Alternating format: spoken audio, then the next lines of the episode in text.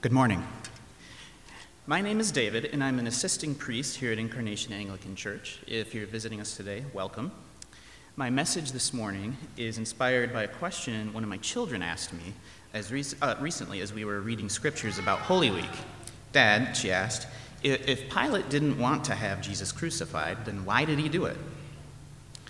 What's interesting is my nine year old, precocious as she is, doesn't know Roman history, but she stumbled upon a key issue in the Gospels without even realizing it.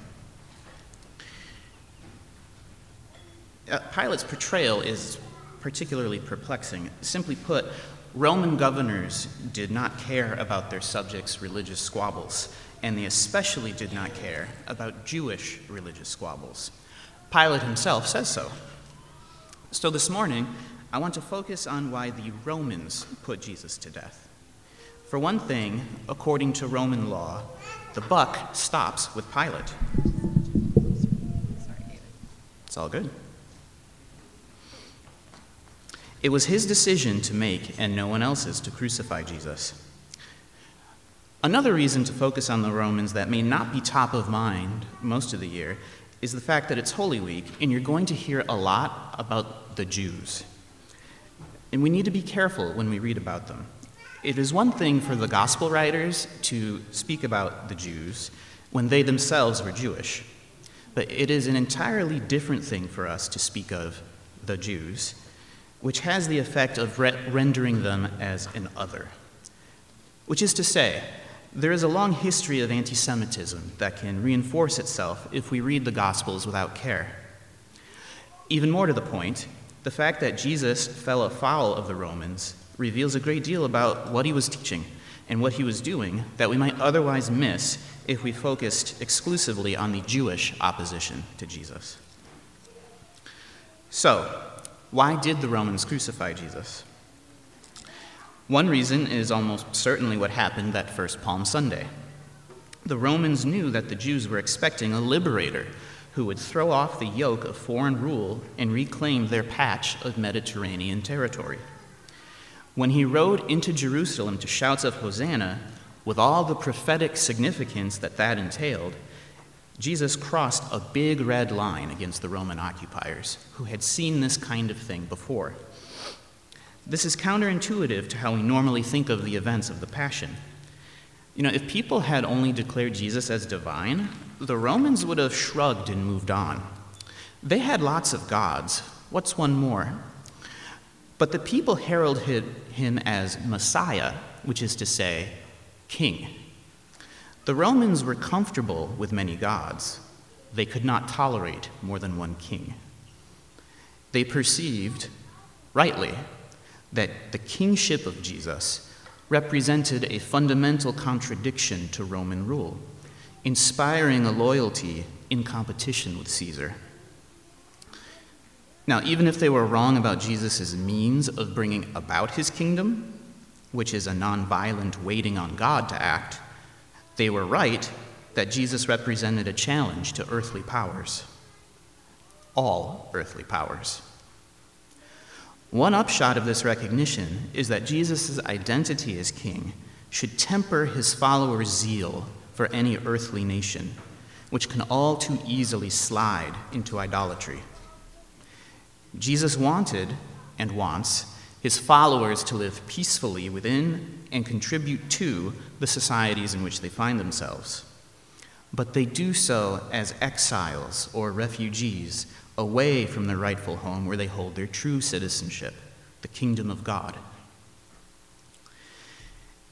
A more immediate reason the Romans crucified Jesus was what happened after Jesus arrived in Jerusalem we read that Jesus entered the temple and drove out all who were selling and buying in the temple, and he overturned the tables of the money changers and the seats of those who sold doves. He said to them, It is written, My house shall be called a house of prayer, but you are making it a den of robbers. The blind and the lame came to him in the temple, and he cured them. So, in a way, Jesus led a one man assault on the key pillar of stability for society in Judea. If the people shouting Hosanna were pouring gasoline on Roman fears of a revolt, Jesus lit a match when he purified the temple. Pilate had a vested interest in the Jerusalem temple. It was run by the Sadducees, a Jewish sect that collaborated with the Romans. The Sadducees denied that the dead would be raised, and they had minimal, if any, messianic expectations. The status quo suited them just fine. Thus, Roman rule was in part mediated through the temple establishment.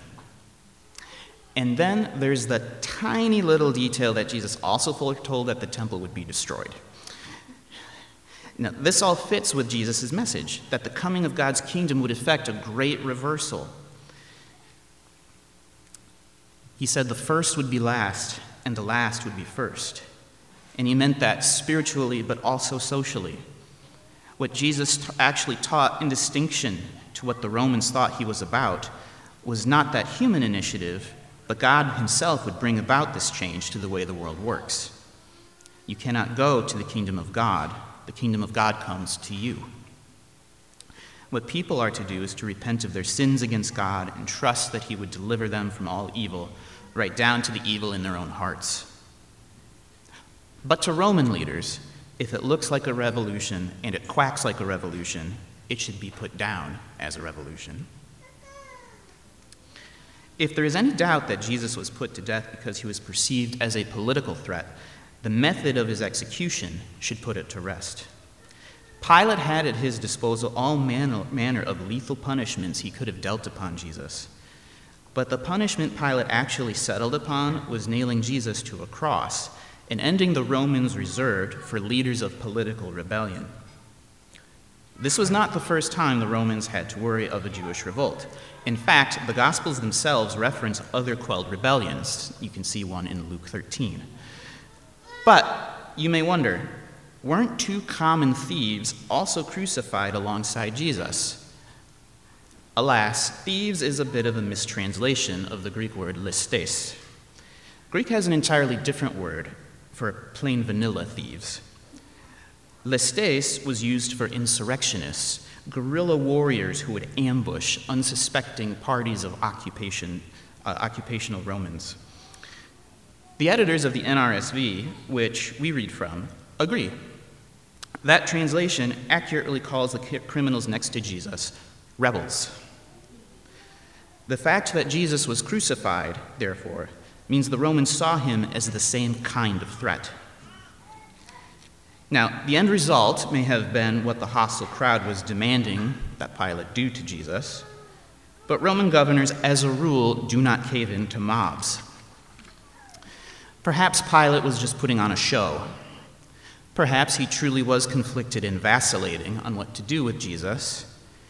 Or perhaps the gospel writers were trying to provoking more Roman hostility by painting Pilate in as favorable a light as they could. In any event, if Pilate had Jesus crucified, it's because Pilate wanted Jesus crucified. Therefore, I hope we can understand the scriptures of Passiontide with a little more nuance. First, we need to put a mental asterisk next to the word Jews in the Passion stories.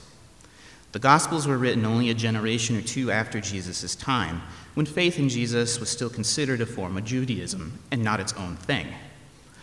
All but one author in the New Testament, in fact, were themselves Jews.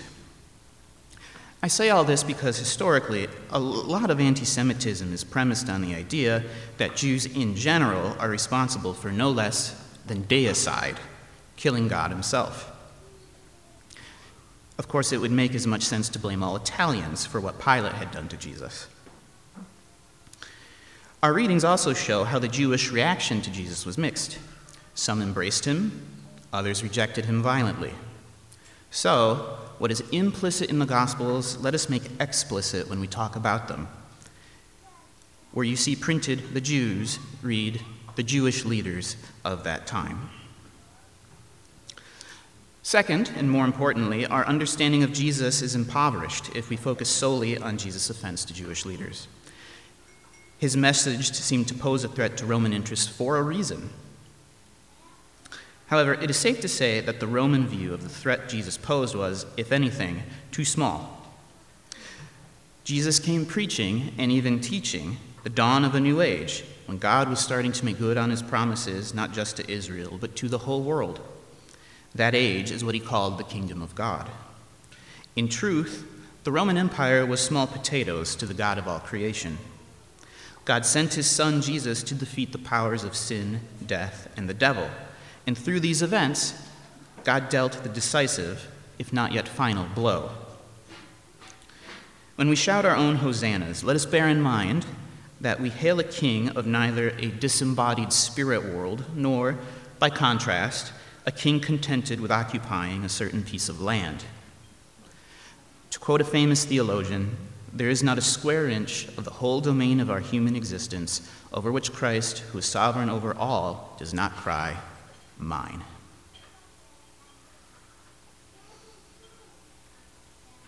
Let us have a moment of silence.